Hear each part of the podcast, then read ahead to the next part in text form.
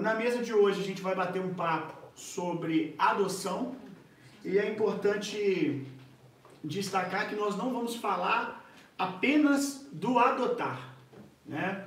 A gente vai falar da causa da adoção. É, a igreja talvez talvez esteja pouco enganjada nessa causa, nessa temática da adoção, porque as pessoas acham que o único jeito delas investirem na causa da adoção é adotando. Isso é uma grande mentira. Nós sabemos que o adotar não é para todo mundo. Nós não podemos dizer que Deus deseja, né, que todo mundo adote. Nós não estamos uh, em condição, não temos um lugar, né, para falar isso. Não podemos afirmar isso. Mas sem sombra de dúvida, a causa da adoção, se envolver com essa causa, é para todo cristão. Eu acredito que muitos cristãos foram chamados para adotar.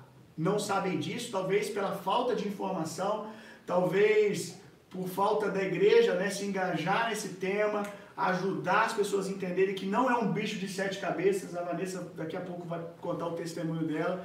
Não é algo impossível, algo difícil.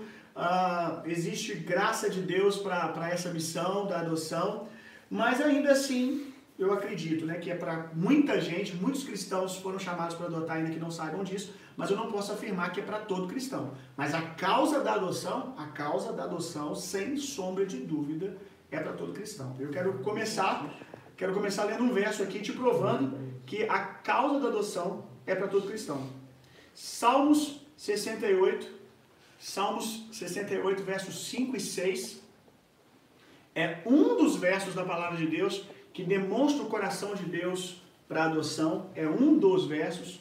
Eu pensei esse aqui, mas eu poderia citar muitos outros aqui. Vamos lá. Salmos 68, versos 5 e 6.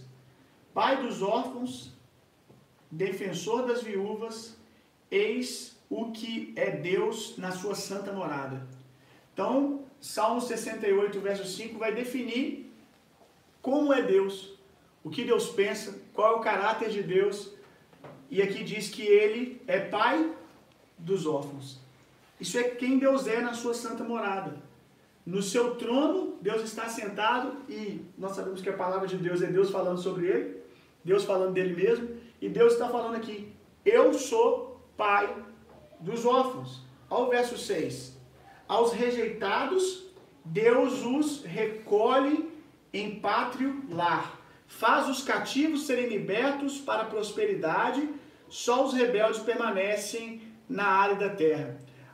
Aos rejeitados, Deus os recolhe em pátrio lar. Eu gosto da outra versão, não sei se alguém está com ela aí, que diz que Deus faz o órfão habitar em família. Eu não sei se é exatamente nesse verso ou se é num outro salmo, uh, não tenho certeza se é uma questão de tradução aqui, o Eric vai conferir ali, ou se é em outro salmo, mas essa expressão eu acho poderosíssima. Deus faz o órfão habitar em família. É da vontade de Deus que o órfão seja adotado, que ele seja colocado em família. Deus se importa, gente, com a causa da adoção. Então, se Deus demonstra que ele não só se importa, mas ele se diz pai de órfão, se ele se importa com essa causa desse nível, por que, que a igreja não vai se envolver, não vai se envolver? Né? Na verdade, nos evangelhos nós vamos ver os apóstolos falando da causa da igreja se envolver com a causa do órfão e da viúva. Da igreja responder à necessidade do órfão. Essa é a verdadeira religião, é nós cuidarmos do órfão e da viúva. Então, se a igreja não está envolvida com a causa do órfão e da viúva, a igreja pode ser chamada de igreja de Deus? Se ele mesmo diz que se há uma religião, a religião é essa: cuidar do órfão e da viúva. Aí a pergunta é: a igreja está enganjada nessa causa? Nós sabemos que não. Nós sabemos que quase não falamos desse assunto dentro das nossas congregações. Quantas reuniões nós fazemos para tratar isso? Nós fazemos reunião para tratar um monte de coisa. Nós temos concílios, reuniões, cada denominação vai chamar de um jeito, convocações para tratar um monte de coisa. A gente tem ministério de tudo na igreja. Cadê o ministério do órfão?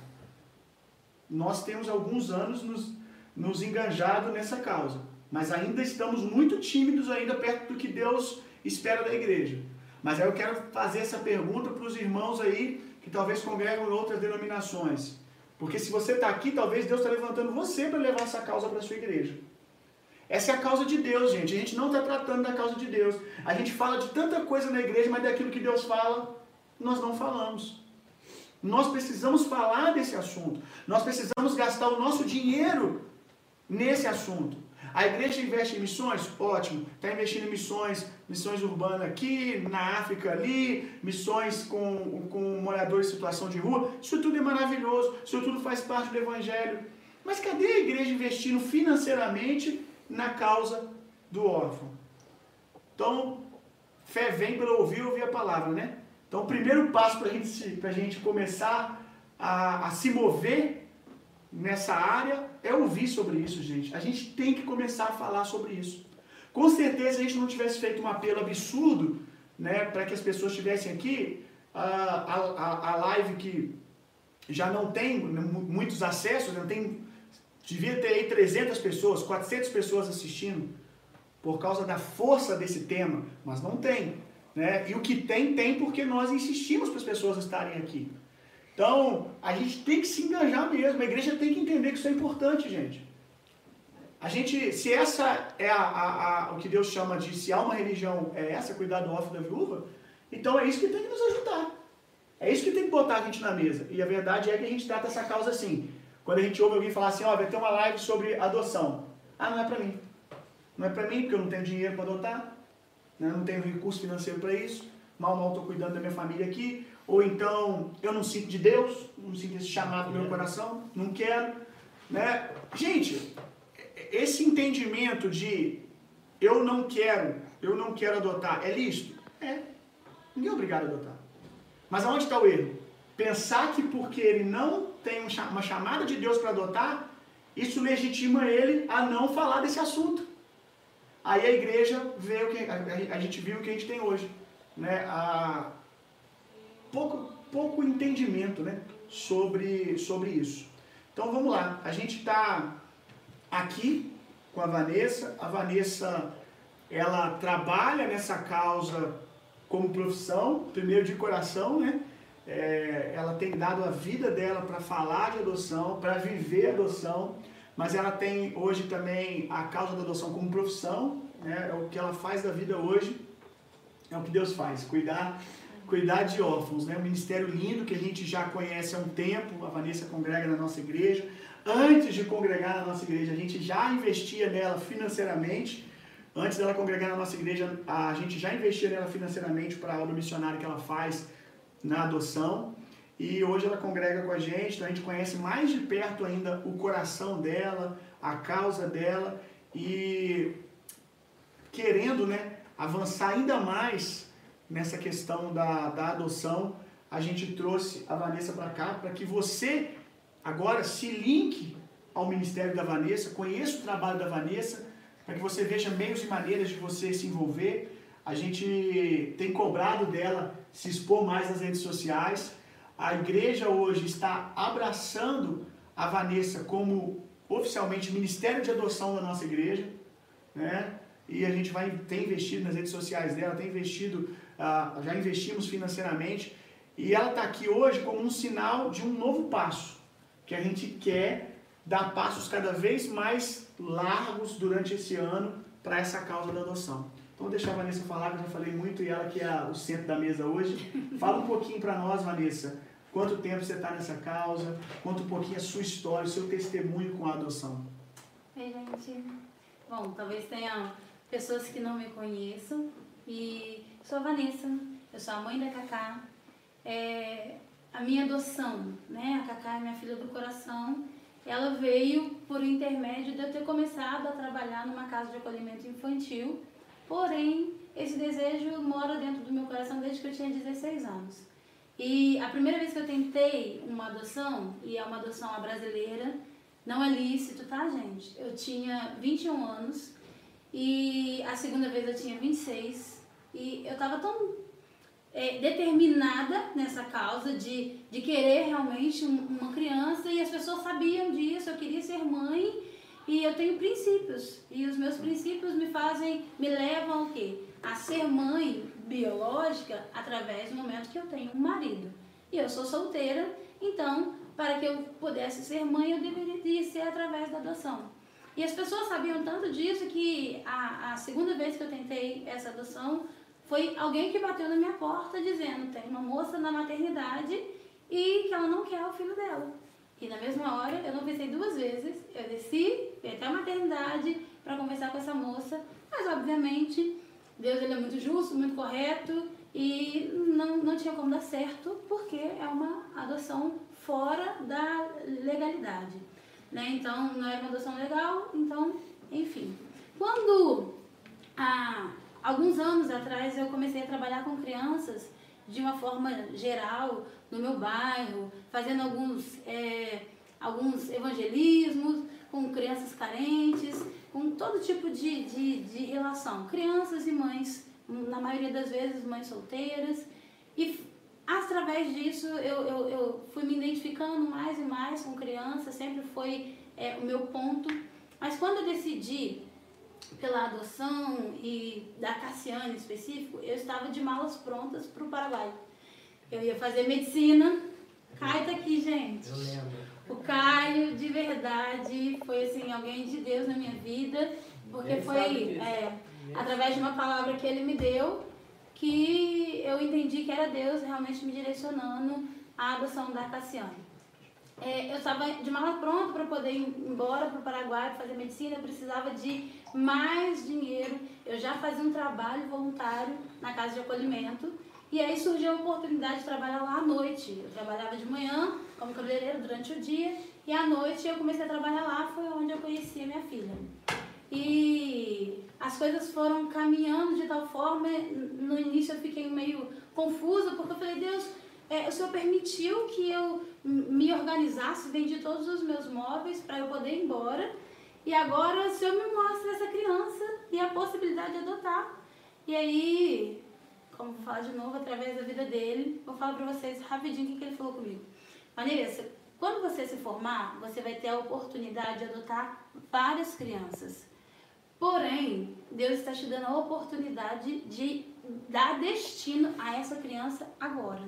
Oh. Então, através dessa palavra, Deus me. Caio geralmente não é usado assim, não. Achei estranho. Caraca, Caio. Meu Deus do céu. Que isso? Ele tava dando aula. Geralmente ele fala heresia. ele tava me dando aula de teclado e assim, ele percebeu aquilo que estava acontecendo. Eu acabei ali me quebrantando. Ele orou por mim. Foi muito bom. Foi muito bom que eu saí dali determinada. Eu falei, eu já entendi o que Deus queria e eu fui direto para casa de acolhimento e eu falei, olha, eu não quero apadrinhamento, eu quero a adoção.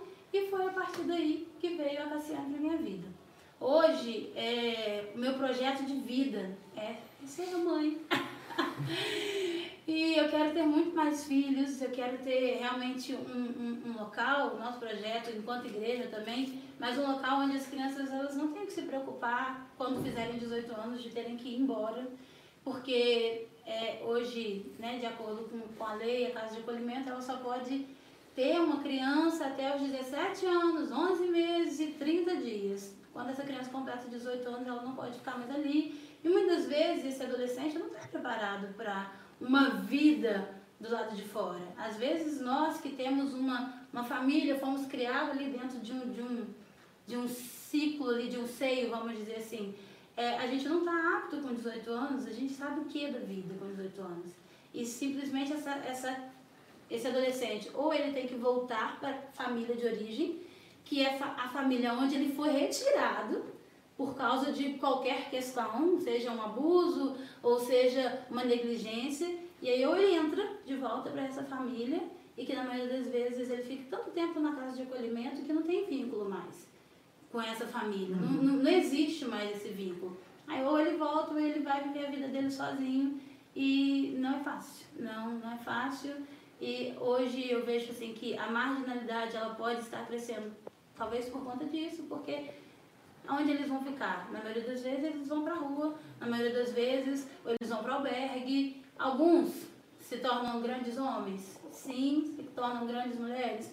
Sim. Mas em relação à proporção, essa proporção é muito menor, muito pequena. Eles precisam lutar muito mais do que outras pessoas. Muito né? mais. Muito mais. Na maioria das vezes não conseguiram concluir, às vezes, os estudos em tempo hábil, né? Então, estão sempre ali atrasados em alguma coisa, porque já vieram dessa forma, mas enfim.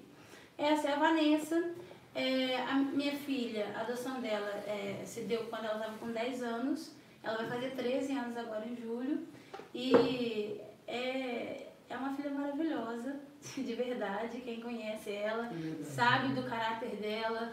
E falar para vocês assim, ela era assim, ela está sendo moldada para isso. Uau, está sendo moldada. Quando eu conheci, eu falo que ela era muito briguenta, rabugenta, e você olha para ela hoje e você não consegue enxergar essa criança mais. O amor transforma é. mesmo, né? Glória o amor transforma. Uau, glória a Deus. Então, para fechar essa fala da Vanessa sobre o projeto que a gente tem, irmãos, é, esse é o, é o lugar que nós queremos chegar, né? Nós estamos percorrendo hoje aqui, isso aqui que a gente está fazendo é um pequeno começo que vai nos levar até esse lugar, não tenho dúvida, não desprezamos os pequenos começos. Há dois anos atrás a gente começou a investir financeiramente na, na vida da Vanessa para essa causa e a cada dia a gente está dando passos cada vez maiores. Mas o lugar que nós almejamos chegar, o sonho que a gente tem é essa casa, a gente ter condições de né, a comprar ou alugar uma casa gigante aonde a Vanessa ela vai ser a mãe das crianças, ela não vai ser apenas a monitora, né? É, como é que é? Cuidadora. Cuidadora, cuidadora das crianças. Assim como ela adotou a Cacá, ela vai adotar as outras crianças. E a igreja entra dando suporte financeiro e também o suporte técnico para essas crianças. É uma paternidade, sabe? A igreja, ela vem com a, sendo mãe dessas crianças e a gente vem com a paternidade. Obviamente que né, a, a Vanessa tem um maridão em algum lugar esperando ela, mas a igreja, isso não isenta, né? Isso não isenta o papel espiritual que a igreja vai vir trazer, né? ainda que essas crianças tenham a oportunidade de ter um pai fisicamente falando ali, a igreja vai vir com uma paternidade espiritual. Aí a igreja vai dar ferramentas para essas crianças. Qual que é o meu sonho? Pegar, por exemplo, nós temos o Kevin na nossa igreja, que é professor de química. Ele vai dar aula de química. Elas vão para a escola convencional, mas elas vão ter lá um colégio particular, lá, aula particular à noite, de tarde, dando aula, para que elas sejam os melhores alunos. Nós temos, por exemplo, a, a gente tem professor de Muay Thai lá na nossa igreja, inclusive mestre de Muay Thai. Então nós vamos colocar ele dando aula de Muay Thai lá para as nossas crianças. E lá nessa plataforma, a gente pode não só dar para as nossas crianças, para os filhos da Vanessa, que são filhos da nossa igreja, mas dá também para a comunidade, para todas as outras crianças que quiserem ir, depois vão para casa. Então é um sonho, é um sonho que está no nosso coração, a gente sabe que está no coração de Deus, e para vocês entenderem, se vocês não tiverem ah, assimilado bem aí qual é a ideia do projeto. Agora a gente vai fazer algumas perguntas para a Vanessa, eu queria começar com o Caio, né? Profeta, aleluia. Então vamos dar honra ao profeta Caio que profetizou aí é, para fazer as perguntas dele. Ele separou aí. Vamos fazer uma primeira rodada? Cada um faz uma? Né? Porque senão o Caio fica. Vai fazer a minha pergunta igual a é. Então o Caio vai fazer uma pergunta, a, a Vanessa responde, não tem assim um, um, um tempo para cada pergunta, mas vamos tentar não estender muito também, para que dê para a gente fazer outras. E o pessoal está fazendo pergunta aqui. Quem tiver pergunta para fazer, pode mandar, né, Vanessa? Pode mandar. Pode mandar aqui no YouTube, que ela vai tentar responder. A gente vai deixar para o final, porque pode ser uma fala que ela vai ter aqui, respondendo alguém, ou ela vai sentir de falar alguma coisa e vai te responder. Se não der tempo de responder tudo, você topa responder lá no seu Instagram, né, Vanessa? Pode ir lá. A tia Vanessa, que eu vou estar respondendo tudo que precisar aí. Amanhã durante o dia. Bom, no final você fala de novo. Gente, Vamos lá, Caio. Olha, olha que viu, só, só olha que legal. É, a pessoa comentando aí, o que ela faz é realmente muito lindo. Sou adotada e meu coração está queimando com o que vocês estão dizendo. Deus te abençoe, Eri. Glória a Deus.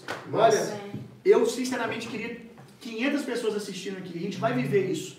Né? É fé chegando no coração de quem está aí crescendo em maturidade, abraçando essa causa, que quando a gente for falar de novo vai só aumentando, porque as pessoas vão quebrando esse, esse, esse, esse paradigma, né, de que se eu não adoto, eu não estou nessa causa. Mas mesmo tendo aqui 25 pessoas, 30 pessoas, é a presença da Ellen e o coração dela queimando aqui por isso que faz valer a pena, né, essa mesa aqui. Glória a Deus. Vamos lá, vai Caio. Então vamos lá, minha pergunta. É, você adotou a Cassiane, né? Conhece. Aí a pergunta é, quais foram as suas maiores dificuldades no dia a dia, depois de ter adotado ela? É, sabendo que assim, a grande maioria das crianças vem de um contexto de abandono, de abuso, às vezes, de rejeição. Quais foram as suas dificuldades no começo com a Cassiane? O que, que você enfrentou de dificuldade tendo esse contexto que ela foi de ter sido adotada? Bom, Cassiane, como eu falei, é uma menina boa, tranquila, mas ela tinha alguns vícios, algumas questões relacionadas ao caráter mesmo, que eles precisavam ser quebradas. E a maior delas foi a mentira. É, não foi fácil, não foi fácil é, fazer com que ela confiasse em mim, é, fazer com que ela entendesse que é, ela estar mentindo para mim é, só nos afastaria. Então, fazer essa confiança ser gerada.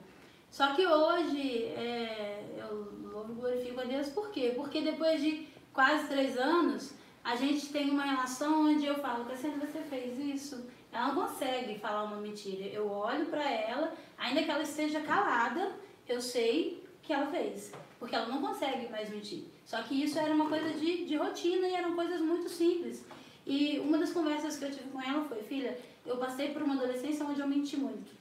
Quando eu me converti, quebrar isso foi muito difícil na minha vida. Eu mentia de, de uma forma que, assim, eu acreditava nas mentiras que eu contava.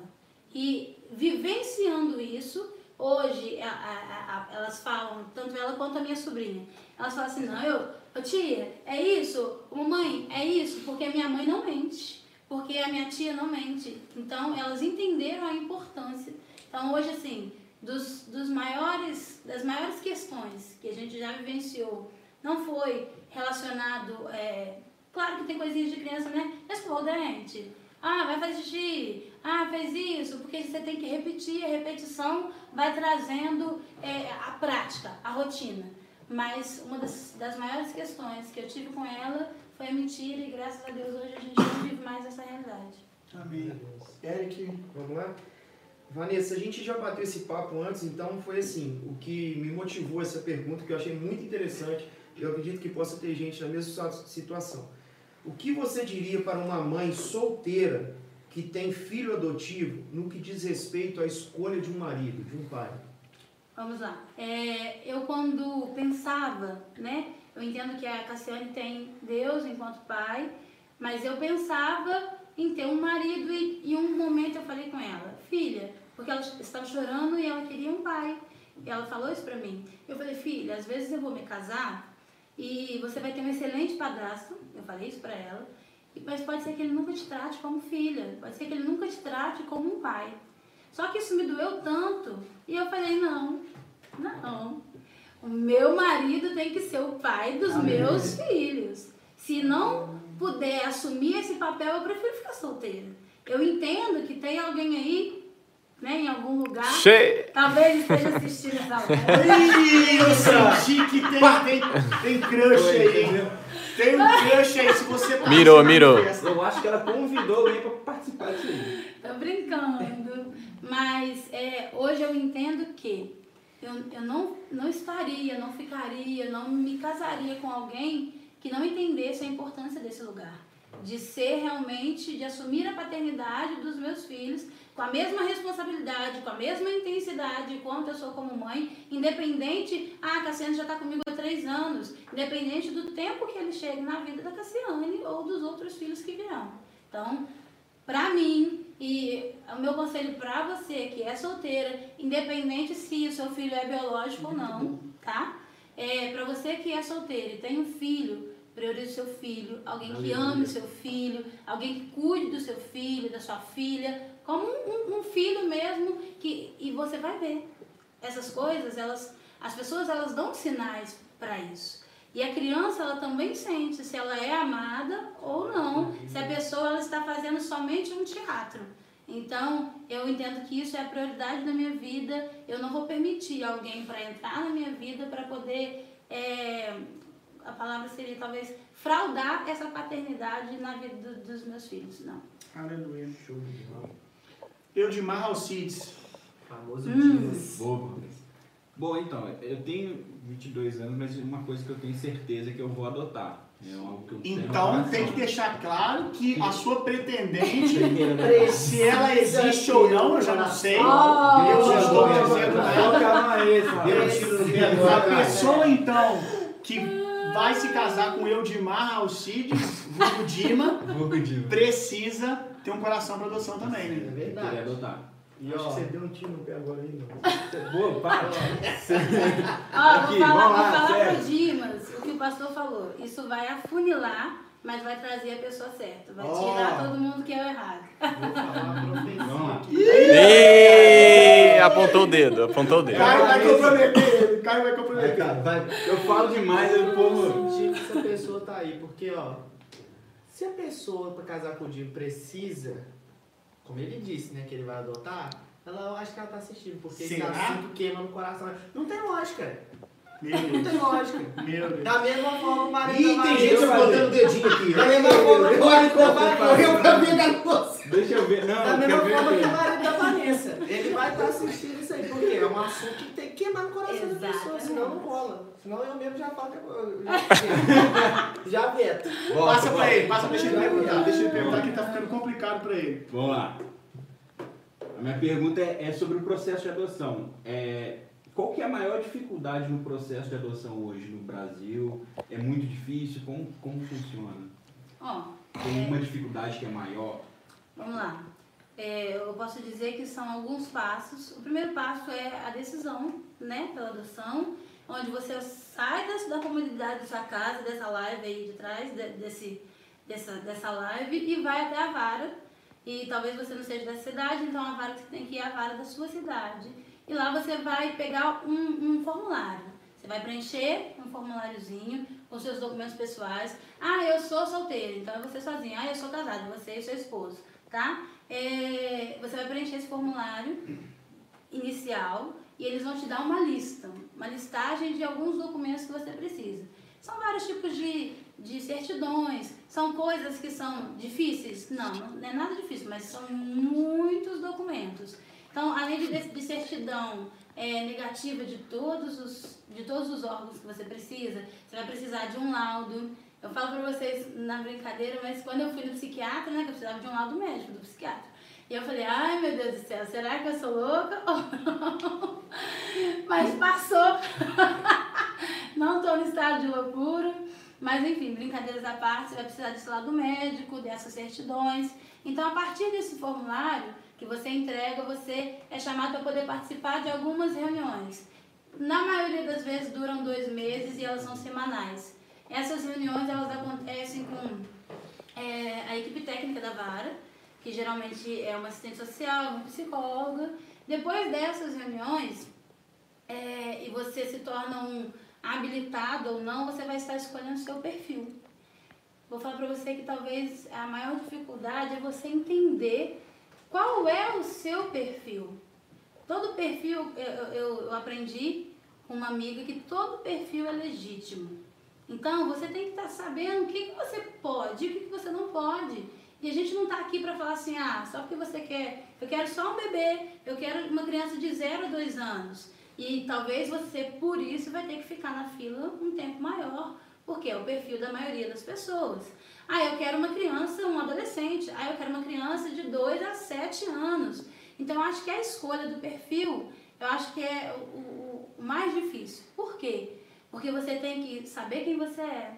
Se você tem um marido, você tem que saber a realidade do seu marido. Vocês têm que chegar num consenso. Porque às vezes você acha que você está preparado para poder receber um bebê, só que a sua rotina não te permite ter um bebê. Às vezes você acha que, ah, não vou querer um bebê porque é mais fácil, né? As pessoas falam isso. É mais fácil é, mudar, é mais fácil colocar do seu jeitinho. Cara, é amor.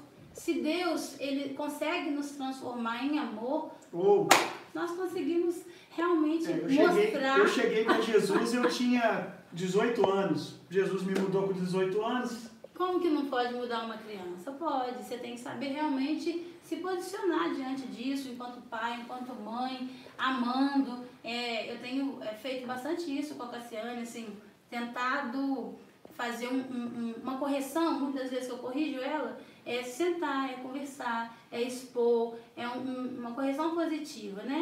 É, é mostrando para ela quais são os pontos que estão errados e na maioria das vezes depois a gente ora por aquilo, mostrando para ela para que ela possa reconhecer onde que tem o erro, mas enfim, as- acho que das maiores dificuldades, a primeira que muitas pessoas entendem que é um bicho de sete cabeças não é, é documentação, isso é mito, tá? Porque é tudo muito fácil, hoje em dia com acesso à internet você consegue é, essa documentação muito fácil, é, esses laudos, né? No caso, você vai precisar de um clínico geral e um psiquiatra, pronto, você consegue acesso no posto, posto da sua cidade, lá do seu bairro, ele marca para você, principalmente se você falar qual que é o propósito, é muito rápido.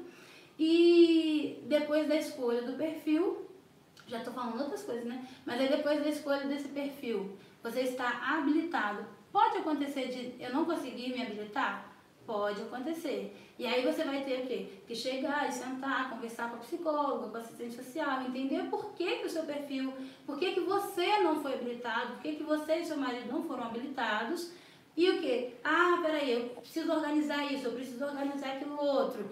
E entrar no processo novamente, entendeu? Então, acho que a maior dificuldade hoje é a escolha do perfil, é você entender quem você é. Pode falar. Porque o Guto, é, ele fez uma pergunta aqui que é dentro dessa pauta do, do perfil. Né? Embora eu acho que boa parte da pergunta você já acabou respondendo, eu quero conectar a pergunta dele com uma outra da Carla que está aqui, que eu achei interessante também. É, Como lidar com o preconceito familiar? Familiares que são contra a possibilidade de um casal adotar, que não aceitam filhos adotivos como membros da família. É, o Guto está falando aqui da questão do perfil, você já falou da importância do casal conversar e entender, né? Achar o perfil de acordo com a estrutura de vida deles, né? Se cabe, se não cabe. Eu achei legal uma coisa que você falou, da gente não criar preconceitos, né? Porque a pessoa escolheu um bebê, porque o outro escolheu uma menina e não escolheu um menino.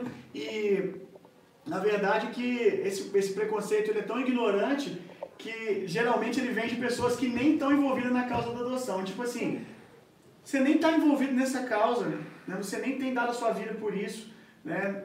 Às vezes você não pode adotar, a gente respeita isso, mas você nem envolve nessa causa e você quer Criticar. criticar o outro que está escolhendo um bebê. Né? Então acho que dá falta muito para a gente entrar nessa discussão do que pode e não pode quanto a isso.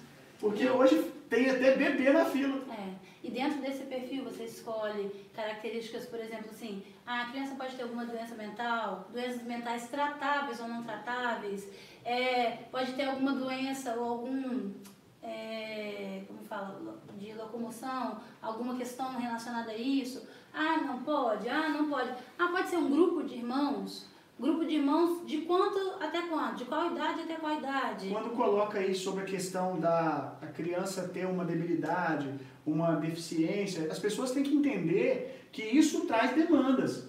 Né? Às, a- às vezes a pessoa que está do outro lado, ela não tem estrutura emocional para lidar com isso, não tem estrutura financeira, não tem estrutura física de, de, de casa, logística para lidar com isso. Né? Então a, a gente não pode ficar poetizando, romantizando, sendo que a gente tem uma necessidade enorme hoje de adotar. Então acho que a gente tem que ser prático com É, relação. sabe, pé no chão, eu posso, eu posso, eu consigo, eu consigo. É, E partiu. Aí essa questão aqui do, do preconceito, né? É, eu acho assim, entre o marido e a esposa tem que ter esse bate-papo mesmo. Sim. Se não tiver acordo, não chegar, espera, né, Espera, Até encontrar um acordo. Espera. Até o Porque coração é muito dos dois. importante. Se às vezes a mãe ela tá muito inclinada para aquela criança e o pai acaba cedendo. Só que isso vai refletir aonde? Lá na convivência, na criação. Tô achando interessante porque não dá pra poetizar, né. Vanessa? Porque é uma vida. Não, não dá. E você não pode brincar, porque essa criança ela já foi retirada de um, um lar onde ela foi negligenciada de alguma coisa. E você trazer ela para um lar onde ela vai ser negligenciada daquilo que é o principal, então, que na maioria das vezes é o amor, que na maioria das vezes é um carinho, na maioria das vezes é uma cobrança, porque existem pessoas que acham que é só dar. Ah, não, vou dar um presente. Ah, vou dar aquilo. Não, uma criança ela precisa de quê? Ela precisa de ser é, é, é, punida se tiver que punir, corrigida se tiver que corrigir, uhum. chamar de atenção, colocar os limites, entendeu?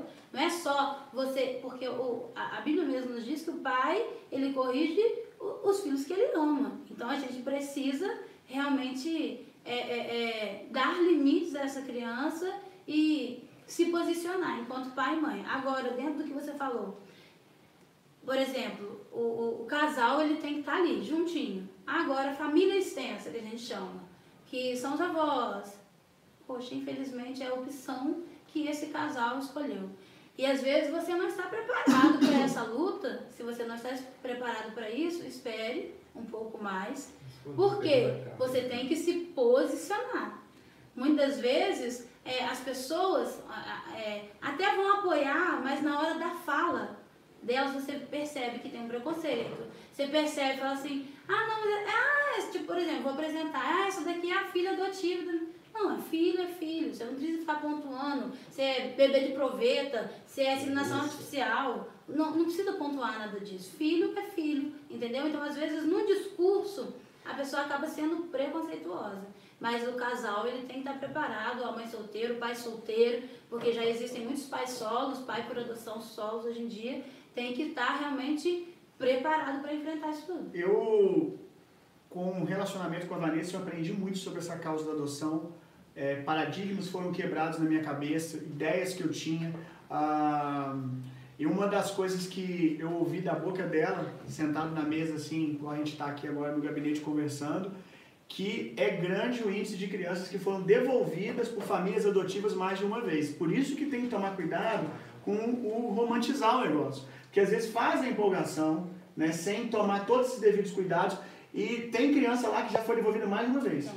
Tem. tem. E assim, infelizmente, isso gera porque é, hoje em Juiz de Fora a gente está com cinco, seis casas de acolhimento infantil. É, cada casa uma média aí de 15 crianças mais ou menos. Se você fazer um, uma soma disso tudo, você vê o quê? Oxa, oh, oh, é, é, é, gritante. Poxa, mas não tem ninguém, ninguém aqui que não queira, que queira adotar essa, essas crianças? Existem muitas pessoas que querem, só que às vezes, por causa do, ah, vamos adotar porque é bonitinho, ah, vamos adotar, ah, é um adolescente, mas adolescente tem as suas demandas.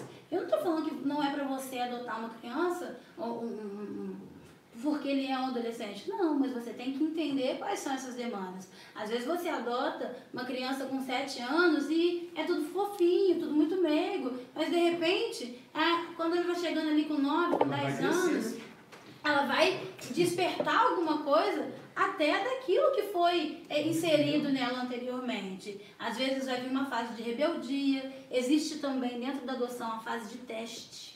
E essa fase de teste ela é real, onde a sua paciência, o seu domínio próprio, a sua mansidão, temperança, tudo é testado. A criança vai fazer algumas coisas que, tipo, não são é, da idade, que não são propícios, vamos dizer assim, para aquele momento. E aí você tem que saber lidar com tudo isso. Então, por isso que não pode ter o romantismo, porque senão você vai acabar desistindo.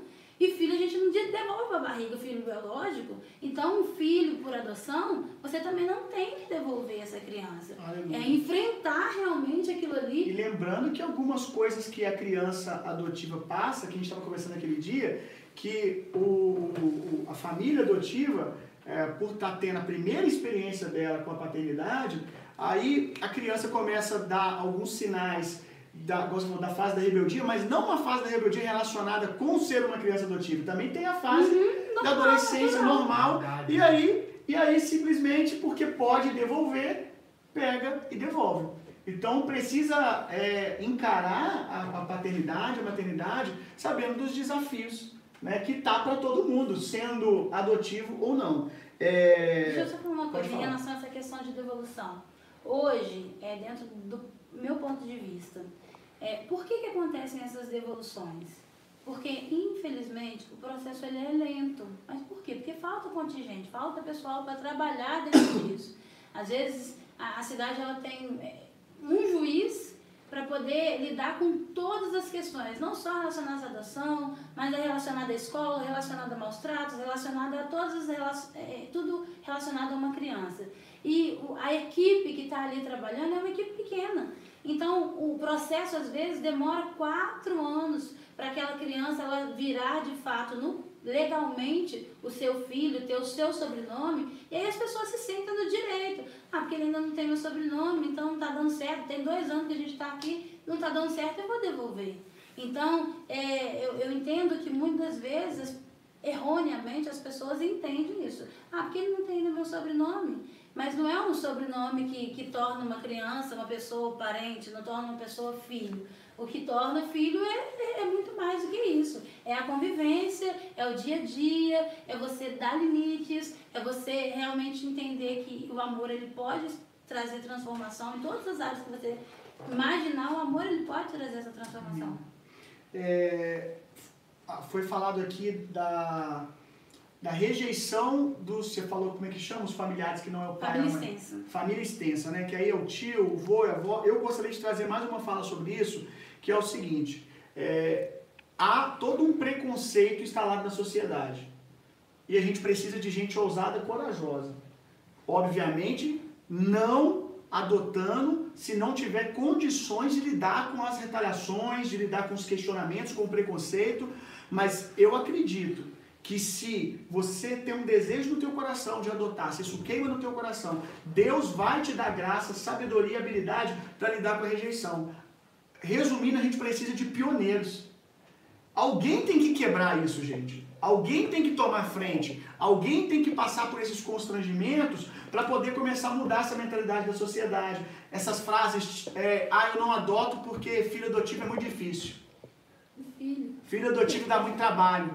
Ah, porque filho adotivo ah, é muito ingrato. Isso tem que ser quebrado, gente. E isso são falas que eu já ouvi na boca de cristãos. Que ouvem isso do mundo lá fora e reverbera isso. Gente, a gente tem que quebrar isso. E, são tipos de fala que não podem sair na boca de um cristão. Porque com toda a nossa rebeldia, Deus nos amou. Nós somos filhos adotivos. Nós fomos enxertados né, na, na, na família de Deus. Nós fomos enxertados na videira. Então nós fomos adotados. A Bíblia chama o Espírito Santo né, de espírito da adoção. E Deus não, não deu desculpas para nos adotar. Então, assim, ah, é muito difícil amar uma criança a, a, adotada. Peraí, se isso sai da boca de um cristão, se é difícil para um cristão amar um filho adotivo, conseguir lidar com os traumas de um filho adotivo, então é impossível para um, um ímpio. E nós não vemos isso. Nós vemos ímpios fazendo um excelente trabalho, sendo, dando plataformas incríveis, é, é, é, é sendo famílias maravilhosas para crianças que vieram da adoção. Aí vem um cristão e fala que não tem condições de lidar com isso. Eu até aceito que não é para todo cristão adotar. Mas esse tipo de fala não pode estar na boca de nenhum cristão. A sua justificativa tem que ser outra eu não tenho estrutura, eu não tenho paz no meu coração, que essa é a vontade de Deus para mim, nós respeitamos isso. Agora, esse tipo de fala, não. Esse tipo de fala da boca de um cristão é inaceitável. Porque senão nós vamos ver cristãos, que é o que acontece, na verdade. Senão, não, acontece. Reverberando esse discurso preconceituoso. Ah, porque o avô, porque o tio não vai aceitar. Meu irmão, se tem uma coisa que nós aprendemos quando nós nos casamos, é cortar o cordão umbilical. É, quando você vai ter filho biológico, você não pergunta pro vô, não pergunta pra avó. Se você está perguntando, casado, perguntando pro teu pai, pra tua mãe se você pode ter filho ou não, na verdade, primeiro você tem que amadurecer. Eu só queria complementar isso aí, exatamente, porque, cara, é lógico, de, pegando a fala da Vanessa, a gente tem que, isso tem que ser um processo muito bem pensado. Mas, cara, para de ficar inventando desculpa, ficar, ah, quando Mano, para de idealizar isso quando o cenário for muito perfeito. Se a gente começar a idealizar isso tudo na nossa vida, a gente não faz nada. Lógico, tudo debaixo de pensamento, tudo, mas tem hora que você precisa de ousar. É, você precisa dar um passo a mais. Cara, todo chamado de Deus, gente, todo chamado de Deus tem uma demanda. Entendeu? Ah, eu, uma frase que eu gosto muito: quem tem clareza de propósito não entra em crise. Se você tem uma chamada de Deus se você tem uma chamada de Deus, meu irmão, você sabe que vai ter desafios, mas você vai confiar que você tem graça de Deus para lidar com isso. Entende? E nós precisamos de pioneiros. E tem pioneiros aí do outro lado. Tem gente que está com o coração queimando.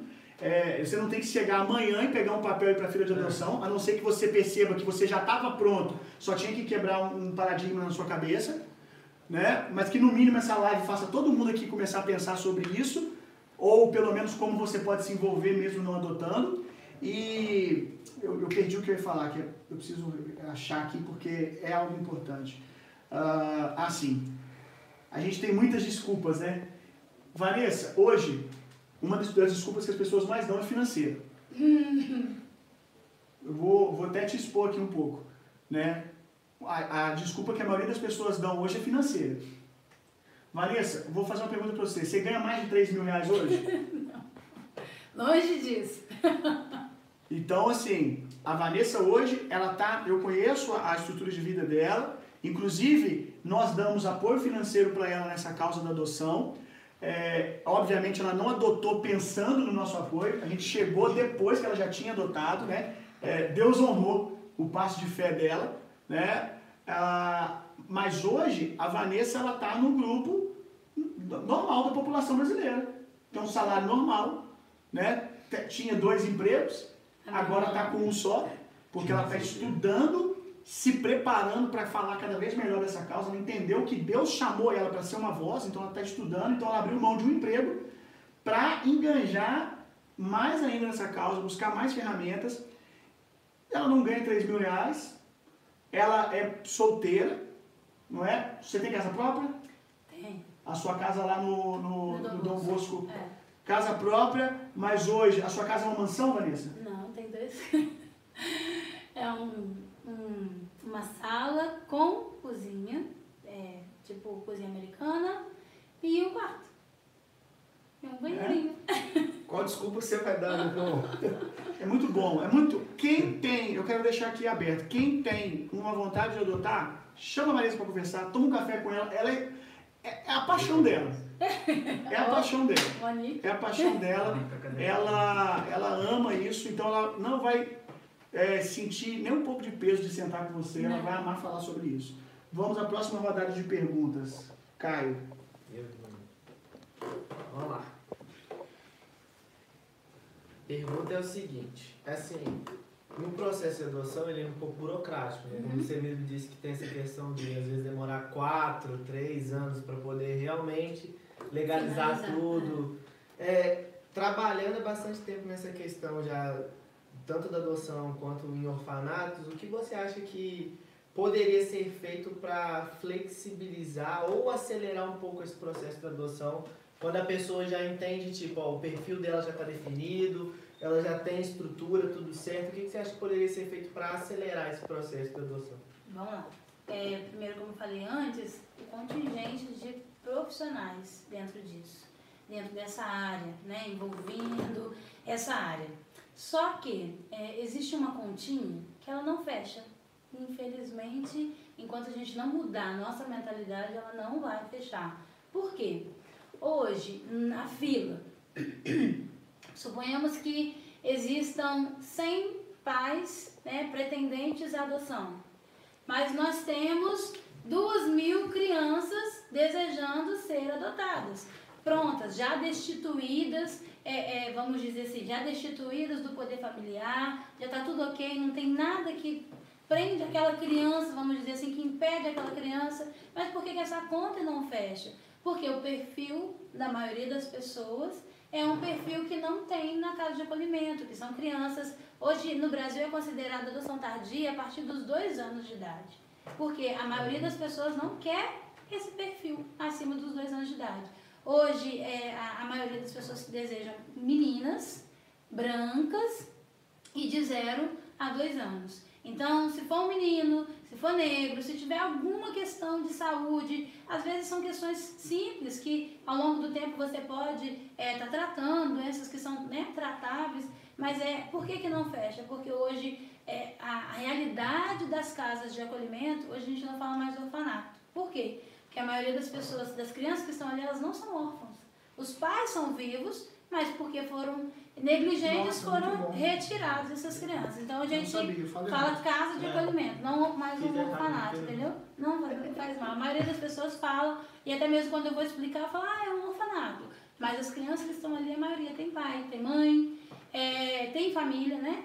Então, é, tentando responder, hoje, para acelerar esse processo, eu acho que teria que aumentar o efetivo lá, o pessoal que trabalha dentro da vara mesmo, porque eu estive lá, é, no meu processo, eu precisava de uma autorização para viajar para fora do estado com a Cassiane, só que eu não sabia que essa eu já tinha guarda dela. É, Essa guarda, é, é, é, a gente chama de guarda para fins de adoção. Ela ainda não tem o meu sobrenome, mas eu tenho total é, poder, vamos dizer assim, sobre ela. E aí eu ainda não tinha essa guarda, eu fui até a vara para poder, eu precisava viajar, eu precisava de um papel, de alguma coisa que me permitisse viajar. E eu, eu não sabia que a minha guarda já tinha saído, só que ninguém tinha conseguido me ligar ou me mandar um, um e-mail. Por quê? Por falta de pessoal. Porque são muitos processos e os processos acabam ficando parados ali e, e, é, eu vejo que eles estão tentando, igual agora a gente está no período de quarentena, e eu vejo que as pessoas é, estão acontecendo, por estar trabalhando dentro da casa de acolhimento, eu vejo que continua funcionando. Tudo continua funcionando, eles estão tentando acelerar. A gente teve uma criança que saiu agora há pouco tempo, foi adotada, e isso traz muita felicidade para nós, porque eu imaginei que por conta da quarentena, agora vai parar tudo. Mas não, graças a Deus a gente, isso aconteceu. Só que ainda precisa de um pessoal, precisa de mais gente, precisa de mais gente é, dentro da área, da área, por exemplo, assim, do conselho tutelar.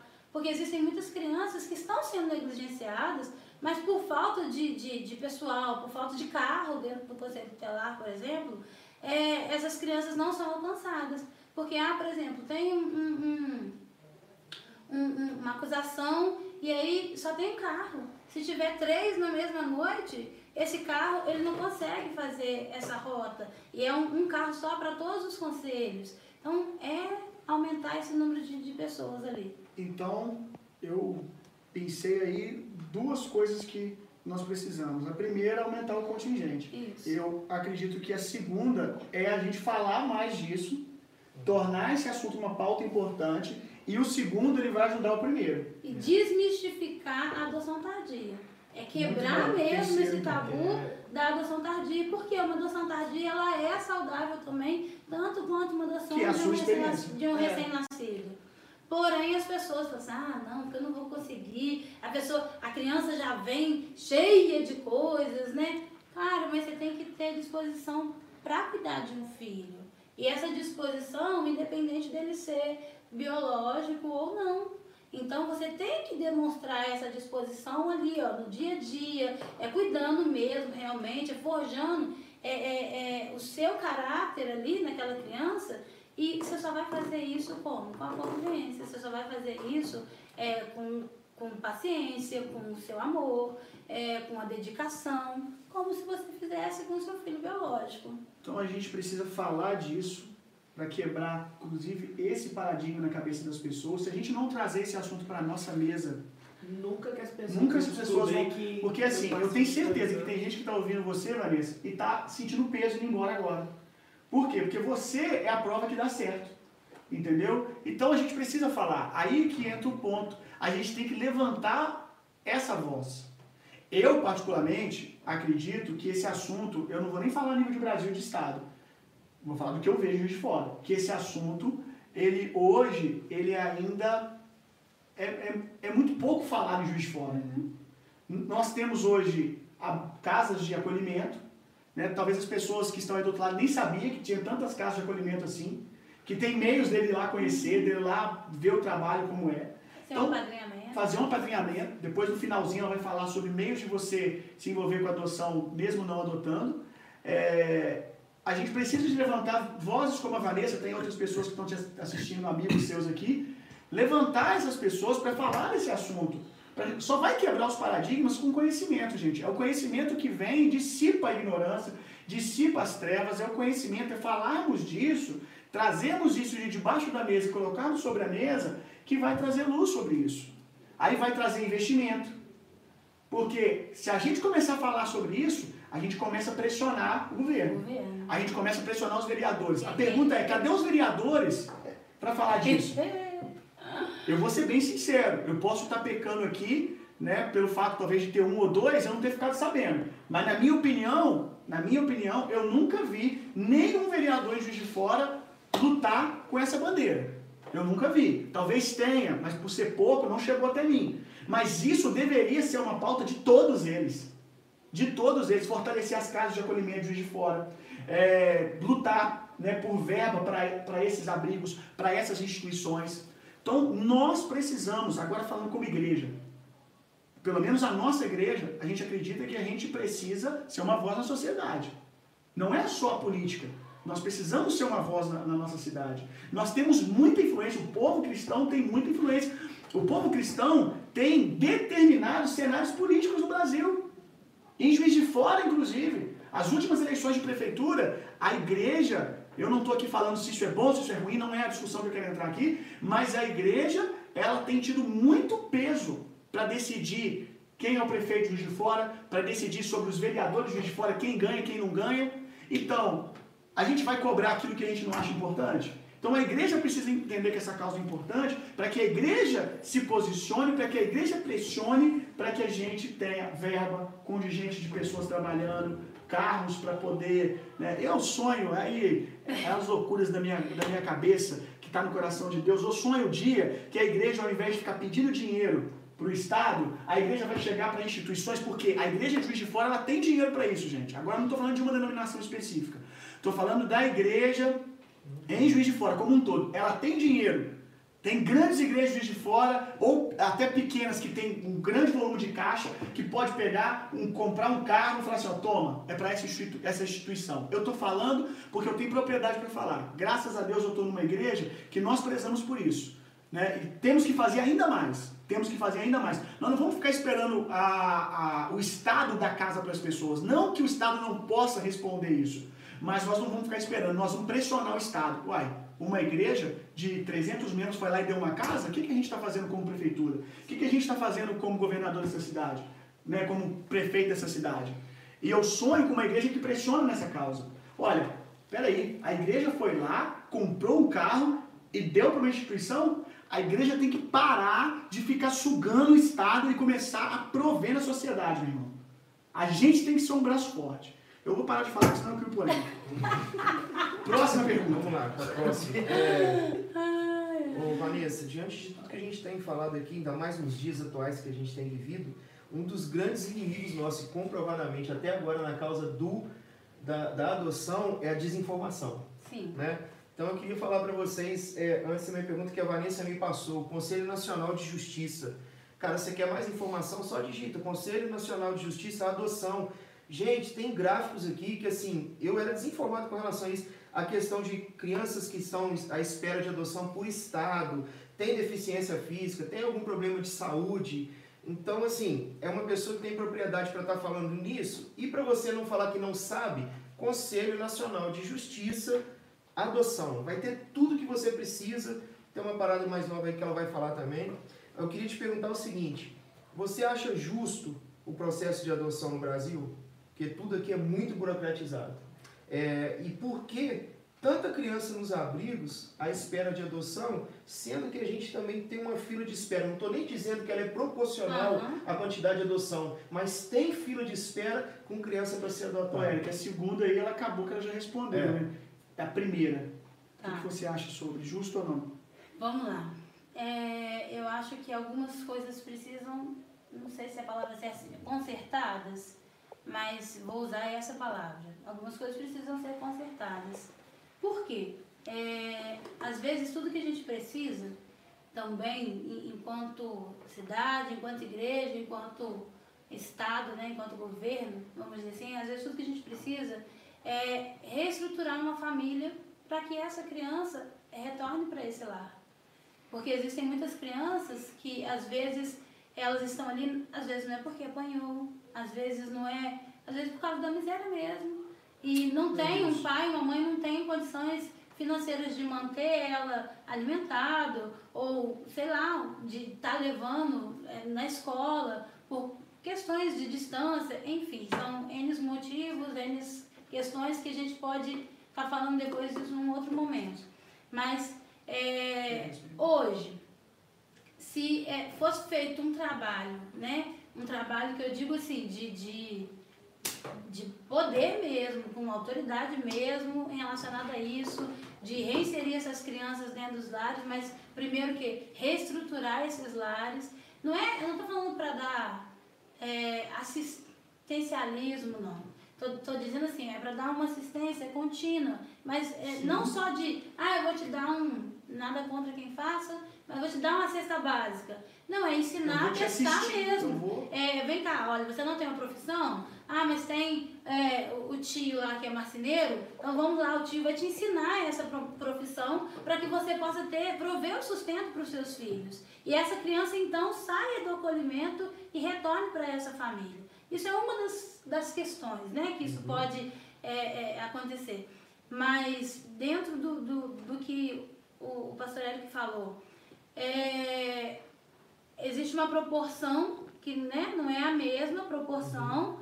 E se é justo ou não é justo. Eu, eu, eu não poderia dizer que é justo trabalhando dentro de uma casa de acolhimento. Porque eu vejo crianças lá que estão lá há muito tempo. Crianças que às vezes entraram lá, mas eles tinham a faixa etária que todo mundo quer. Mas por falta do contingente, do pessoal trabalhando, essa criança foi virando ali, ó.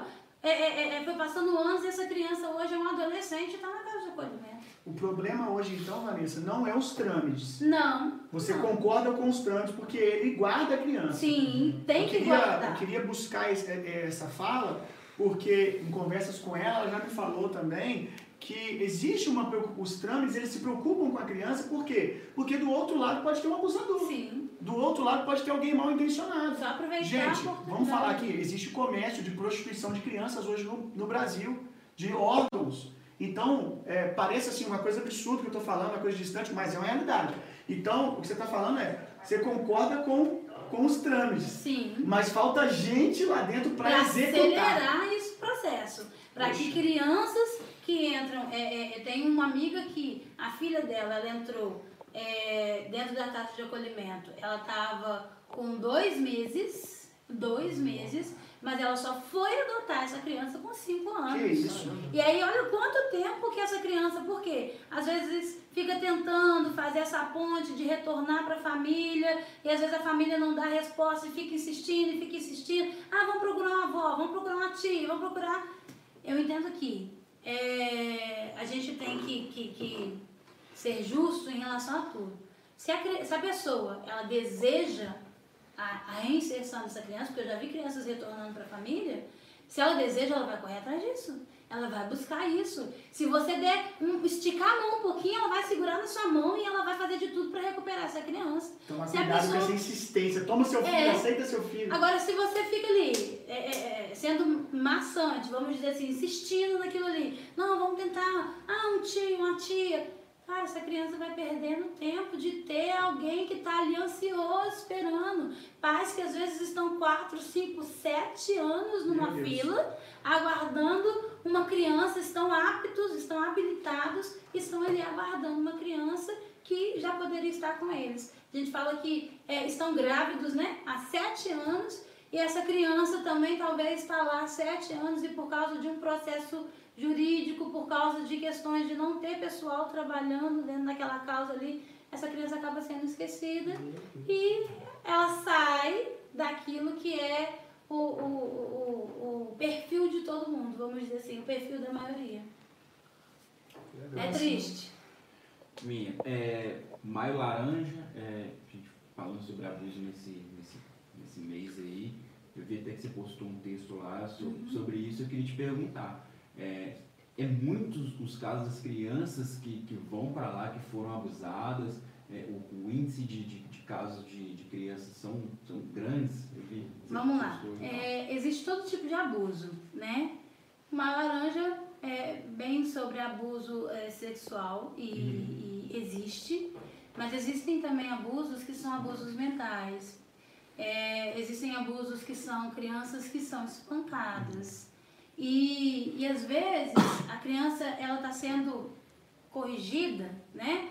E ela não, ela, ela, ela já está tão acostumada àquilo ali que ela não acha, ela não consegue entender que aquilo é consegue entender que ela está de frente a um abusador ou uma abusadora.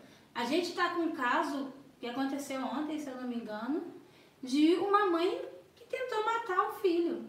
E a mãe tá, a criança com 5 anos. E assim, o que essa criança, para essa mãe chegar nesse nível ontem, o que, que essa criança já não sofreu antes na mão dessa mãe?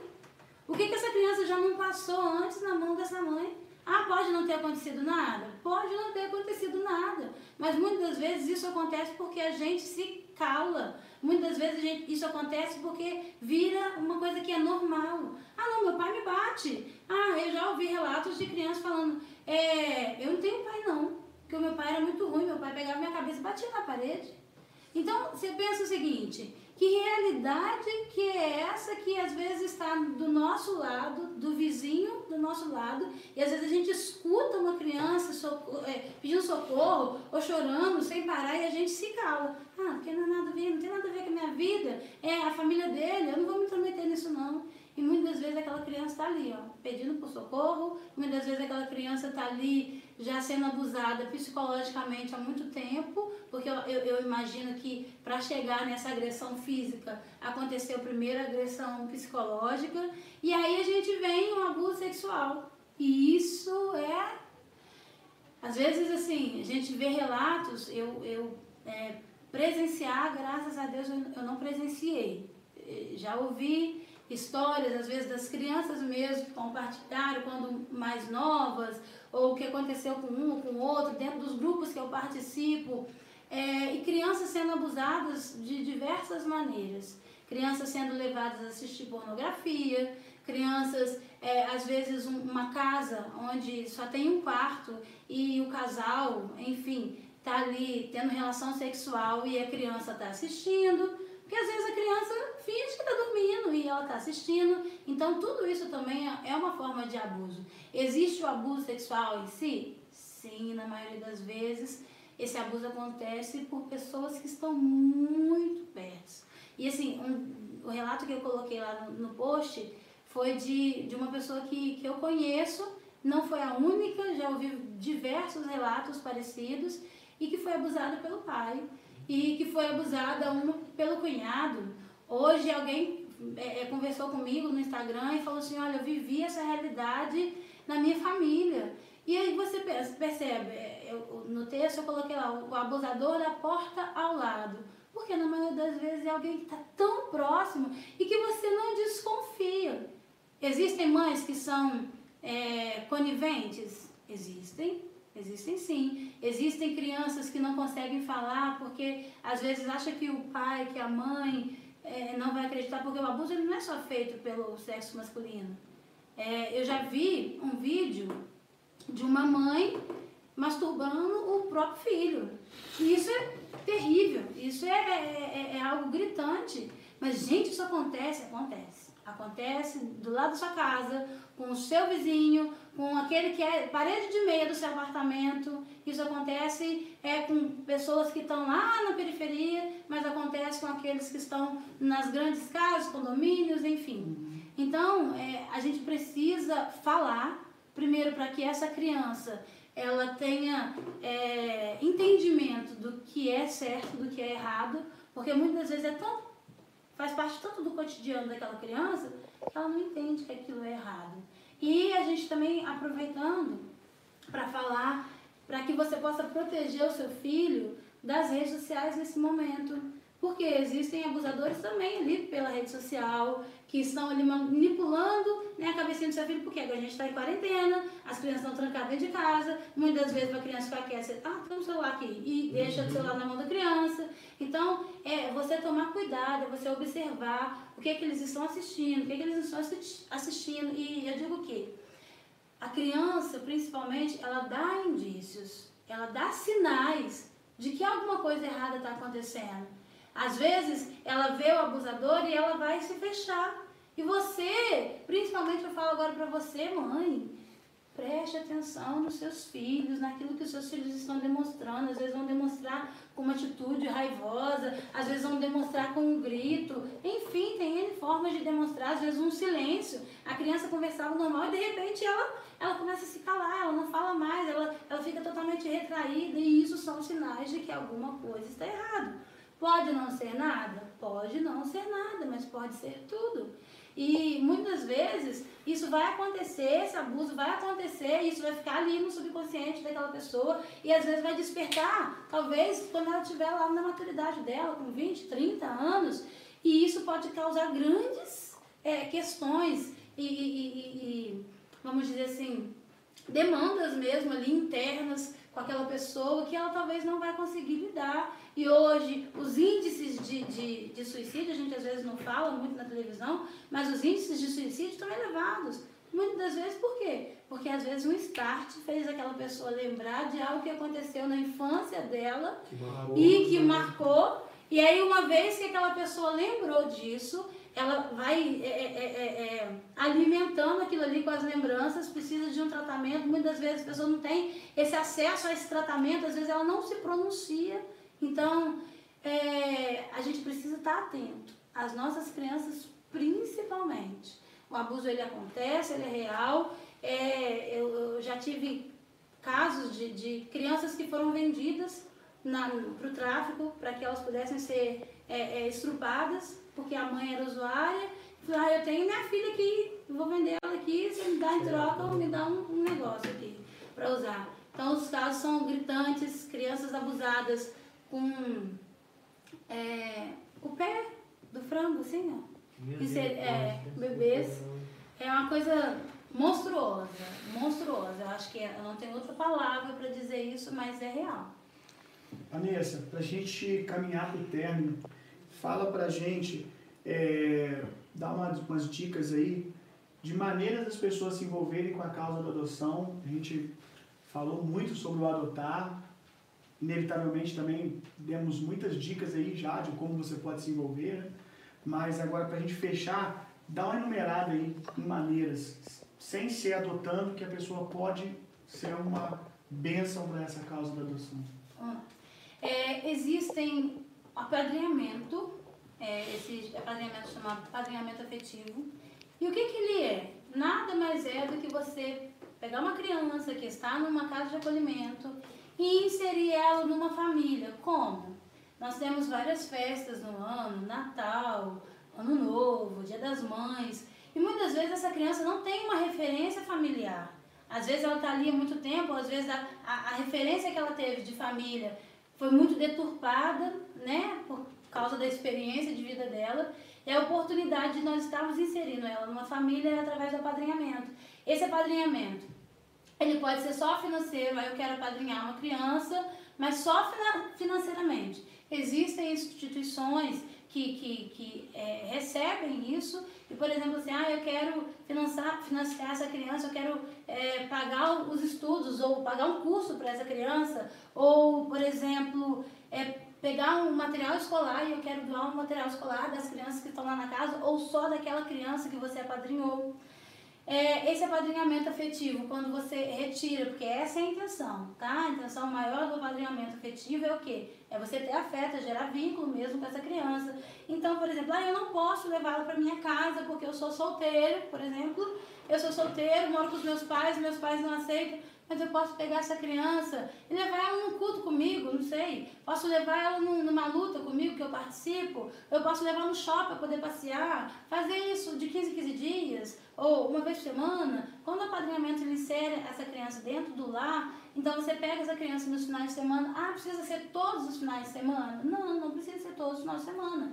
É como você, é, é, é como um padrinho mesmo, né? Um padrinho que você a- a- apresenta a sua criança ali e aí você escolhe alguém para ser o padrinho e a madrinha dessa criança. É, é- é- essa criança, ela precisa de muito mais do que isso. Mas a gente tem que entender o que você pode dar também. Às vezes o que você pode se comprometer é com é, um final de semana a cada 15 dias, um final de semana a cada mês. É isso que eu posso me comprometer? Então, mas a intenção do apadrinhamento afetivo é você inserir essa criança dentro desse seio, vamos dizer assim, da família.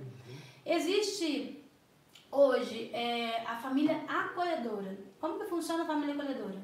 Ah, a gente recebeu, no Conselho Tutelar, recebeu lá, é, tem um- uma criança lá que foi, sei lá, espancada, ou que foi abusada de alguma forma, ou negligenciada de alguma forma.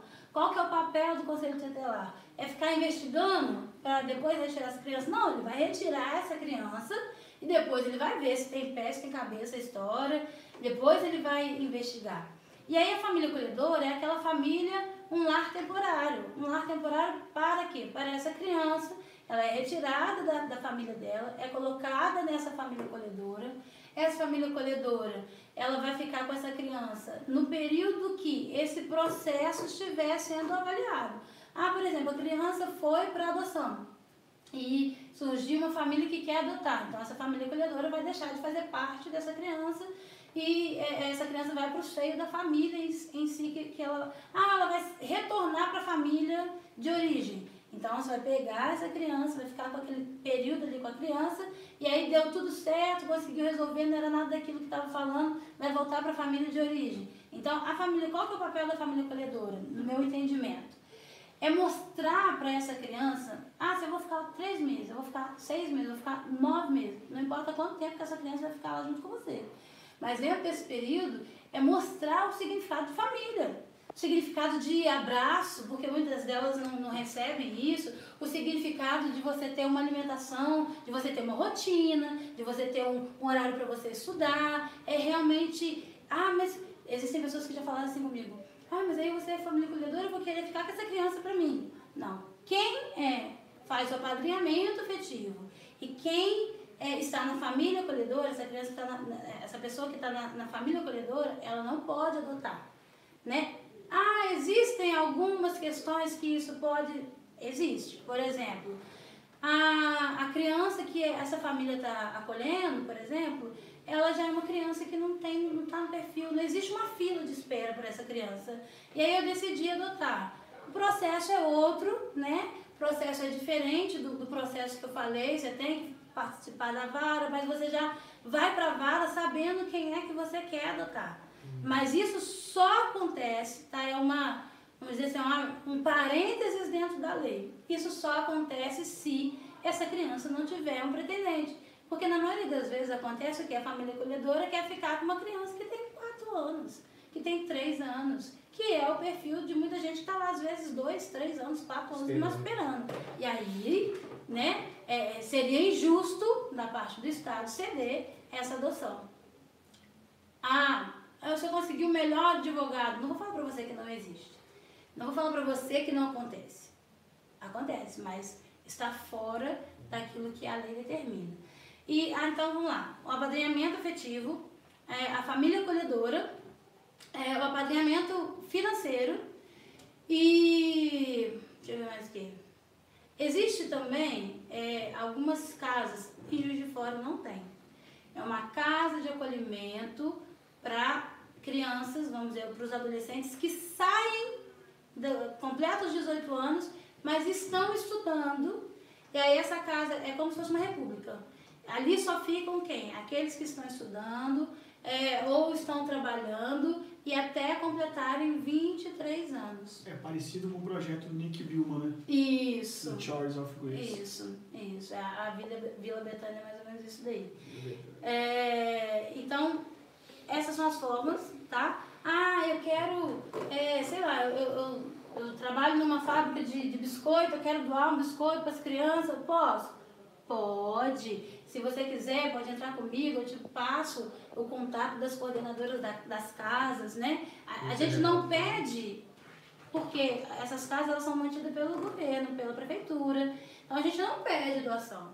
Mas a gente aceita. Ah, tá pedindo não, mas tá recebendo. Tá recebendo. Por exemplo, ah, um biscoito recheado, lá tem. A, a, prefeitura dá? Não dá, mas criança gosta de comer? Gosta. Se quiser dar uma mas se experiência quiser dar, entendeu? Elas, ah, eu quero dar um Danone, eu quero dar um iogurte para as crianças, tudo. Posso? Posso. Não importa o que seja. O importante é você se envolver com a causa. É você, não importa quanto. Às vezes o que você pode... Ah, eu quero fazer um bolo e levar num dos abrigos uma casa de acolhimento, você tem que pensar que tem que ser um bolo grande, tá? Mas eu quero fazer um bolo e quero lá. A, a gente aceita, é, entendeu? A nossa é um igreja, carinho inclusive, já teve experiências com ah, o apoio né, das, das monitores, como é que é a palavra? Cuidadoras. Cuidadoras, né, as cuidadoras presentes, né? É, de levarem as crianças para ter uma experiência no McDonald's, uma uhum. experiência no Burger King, Então, isso é muito legal. Então, você não precisa necessariamente levar todas as crianças lá no McDonald's, que os trâmites para isso é mais difícil, precisa de uma cuidadora presente e tal. Mas você pode levar até elas. Você pode falar assim, eu vou pagar uma rodada de pizza lá. É isso aí. Pode? É Isso aí. Pode. Eu vou pagar uma rodada de McDonald's. Eu vou lá e eu quero pagar uma rodada de McDonald's para as Eu tenho, eu crianças. tenho uma amiga que um dia ela decidiu, ela Vanessa, eu quero fazer alguma coisa com as crianças, tá? Eu posso? Pode. Ela fez, juntou algumas pessoas. linda. Ela fez as massas da pizza, ela fez vários sabores e assou lá na hora para as crianças. Que festa que foi. Então, assim, a casa de acolhimento ela está aberta para essas pessoas frequentarem. Talvez você que flerta com a causa da adoção, com adotar, né? Você flerta com adotar, você pode começar a se aproximar, não, não de uma criança, mas se aproximar De da causa, é. de lá, de lá, né? Para você ver como é que é o ambiente, talvez ah, para ver se isso queima realmente no teu coração, de ter essa experiência da maternidade ou da paternidade, ainda que seja nesse nível bem tímido, mas de estar convivendo com as crianças. Olha que coisa legal. E mesmo você que não quer adotar, mas você quer investir na causa das crianças, gente, olha que causa missionária. Será que as pessoas que estão aqui do outro lado hoje, elas não podem juntar um dinheirinho e falar assim, eu vou pagar uma rodada de pizza para as crianças? Eu acredito que tem gente aqui que pode fazer uma vez por mês. Tem gente que não pode fazer uma vez por mês, mas pode fazer um mês sim, um mês não. Que experiência linda! Olha, olha a experiência que você vai dar para os seus filhos. Pegar os seus filhos na mão e falar assim, vamos lá, que nós vamos dar uma rodada de pizza lá, vamos passar um tempo com as crianças. Então, gente, tá aí, tá disponível, sabe?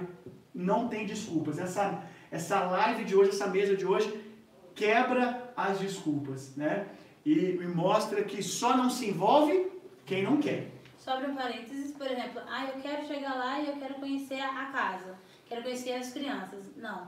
Primeiro você passa pela equipe técnica Uhum. e a equipe técnica aprova ou não. Ah, eu quero chegar lá e eu quero levar algo para as crianças, deixar lá e ir embora. Isso você pode fazer a qualquer momento que você quiser, entendeu? Mas tem espaço para se tem envolver. espaço, tem espaço, a gente precisa de voluntários que, que queiram realmente estar lá toda semana ou de 15 em 15 dias, dando uma aula de dança. É provar que você é uma pessoa confiável, que você não está empolgadinho, É, que você sabe o que você quer. É algo muito importante ao longo da minha trajetória e que assim eu vejo que marca muitas crianças é o quê? Pessoas que se comprometem, às vezes com o apadrinhamento, às vezes com voluntariado. Aí eu vou lá dar uma aula e começam muito bem. Só que eu entendo, né, que as pessoas têm rotina, mas o voluntariado, ele não pode ser um voluntariado negligente. Ele não pode ser algo que você faça Aí eu vou fazer, tudo bem, eu vou fazer só por três meses. A gente está ciente que vai fazer só por três meses. Não, eu me comprometo a estar aqui toda semana. Aí dá no segundo mês, você já começa a falhar. Aí você já começa, ah, não, que hoje eu tô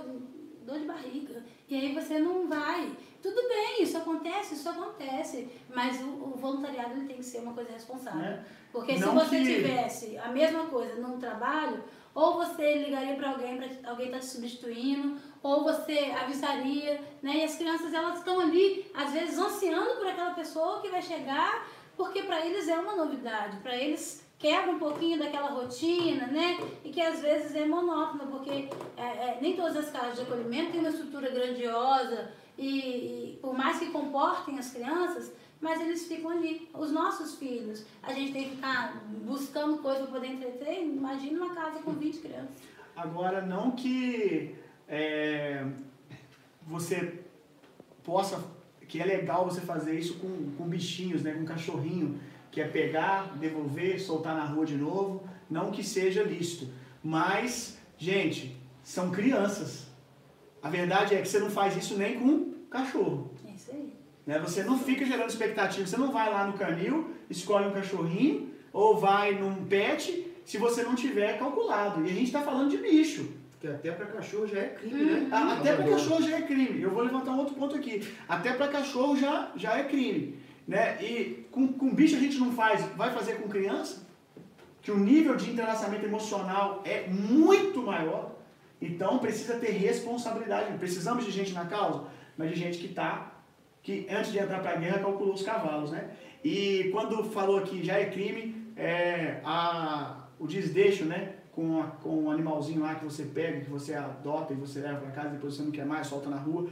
Hoje isso é crime. E eu queria levantar aqui uma fala que a gente hoje fala mais de adoção. De bicho. Pode falar que eu tô polemizando, que eu sou contra os bichinhos, eu amo o bicho, gente, sou apaixonado com animal. Mas não vem querer equiparar as coisas que pra mim não dá, não. Não vem equiparar a causa animal com criança, com a, com a adoção ah, dessas crianças que não dá pra mim. Nada Né? E a gente hoje fala mais da questão animal, fala mesmo. Eu vou fazer mais uma polêmica aqui, hoje eu tô polêmico. tô polêmico. É o seguinte, a gente tem mais. Isso aqui veio aqui no meu coração, isso é muito sério. A gente tem mais vereador e deputado engajado, levantando a bandeira da causa animal, do que levantando da causa da adoção das crianças. Eu não estou dizendo que não é lícito um vereador ter essa causa também. Porque a gente, hoje na, na era dos mimimi, tem que ser tudo dito nos mínimos detalhes, né? Eu não estou dizendo que não é uma causa importante, que eu não me importo com a- os maltratos, com o maltrato animal. É, é isso, né? Mais ou menos isso. Agora, quantidade de vereador e de deputado que tem falando de causa animal, é lei disso, é lei daquilo. Cadê os mesmos falando da causa da adoção das crianças? Cadê? Sabe por quê? Porque não vende. E a culpa é nossa, gente. Não vende, não levanta pleito, sabe? Não levanta ah, voto. Sei, você tem essa palavra pleito, cara, aqui, que eu não sou político. Mas não, não levanta ah, voto, não faz curral eleitoral, entendeu? Por quê? Porque a culpa é nossa. Por que, que eles falam mais da causa animal? Porque a gente gosta de ouvir mais da causa animal. A verdade é essa, É gente. mais conveniente. É mais né? conveniente para eles. falar- menos, é menos responsabilidade, Isso, na verdade. isso. Né? Porque antes de você pegar um cachorro que você só tem que comprar ração pra ele e ter um lugar pra ele dormir, e adotar uma criança que você tem que educar, que você tem que gastar Então, mas esse que é o tudo. ponto, cara. A O que eu tô querendo pessoa- dizer é o seguinte. é, eu concordo. Só que nós precisamos que as pessoas falem disso, porque a gente viu aqui que existem outros meios, a gente não está aqui obrigando todo mundo a adotar. Porque senão a gente cria um outro obstáculo. Sim. A gente não está aqui obrigando todo mundo a adotar. Pelo contrário, a gente tá abrindo o leque. Está abrindo um leque. Então, nós precisamos de é, representantes políticos que vão levantar essa bandeira, gente. As- eleições estão vindo aí. A gente precisa levantar essa pauta. A gente precisa levantar essa pauta. Causa animal é legal? Bacana. Peraí. Mas e as, as crianças que estão lotando os orfanatos? A gente não vai falar disso? Agora, se a gente não falar disso entre a gente, eles não vão ver isso como importante. Porque eles vão querer responder o que nós estamos perguntando. Se a gente só pergunta de causa animal, eles vão falar assim, "Ah, então peraí, é o jeito que eu vou conquistar voto, vou falar de causa animal. Então vamos lá. Gente, vamos encerrar, né? Vamos encerrar. Foi muito coisa? bom. Pode falar para encerrar. É, eu vou estar lançando um. Tá lançando, fala, eu acho. Um e-book. Ah, eles estão me atrapalhando. é um e-book falando passo a passo da adoção, falando algumas questões relacionadas a isso.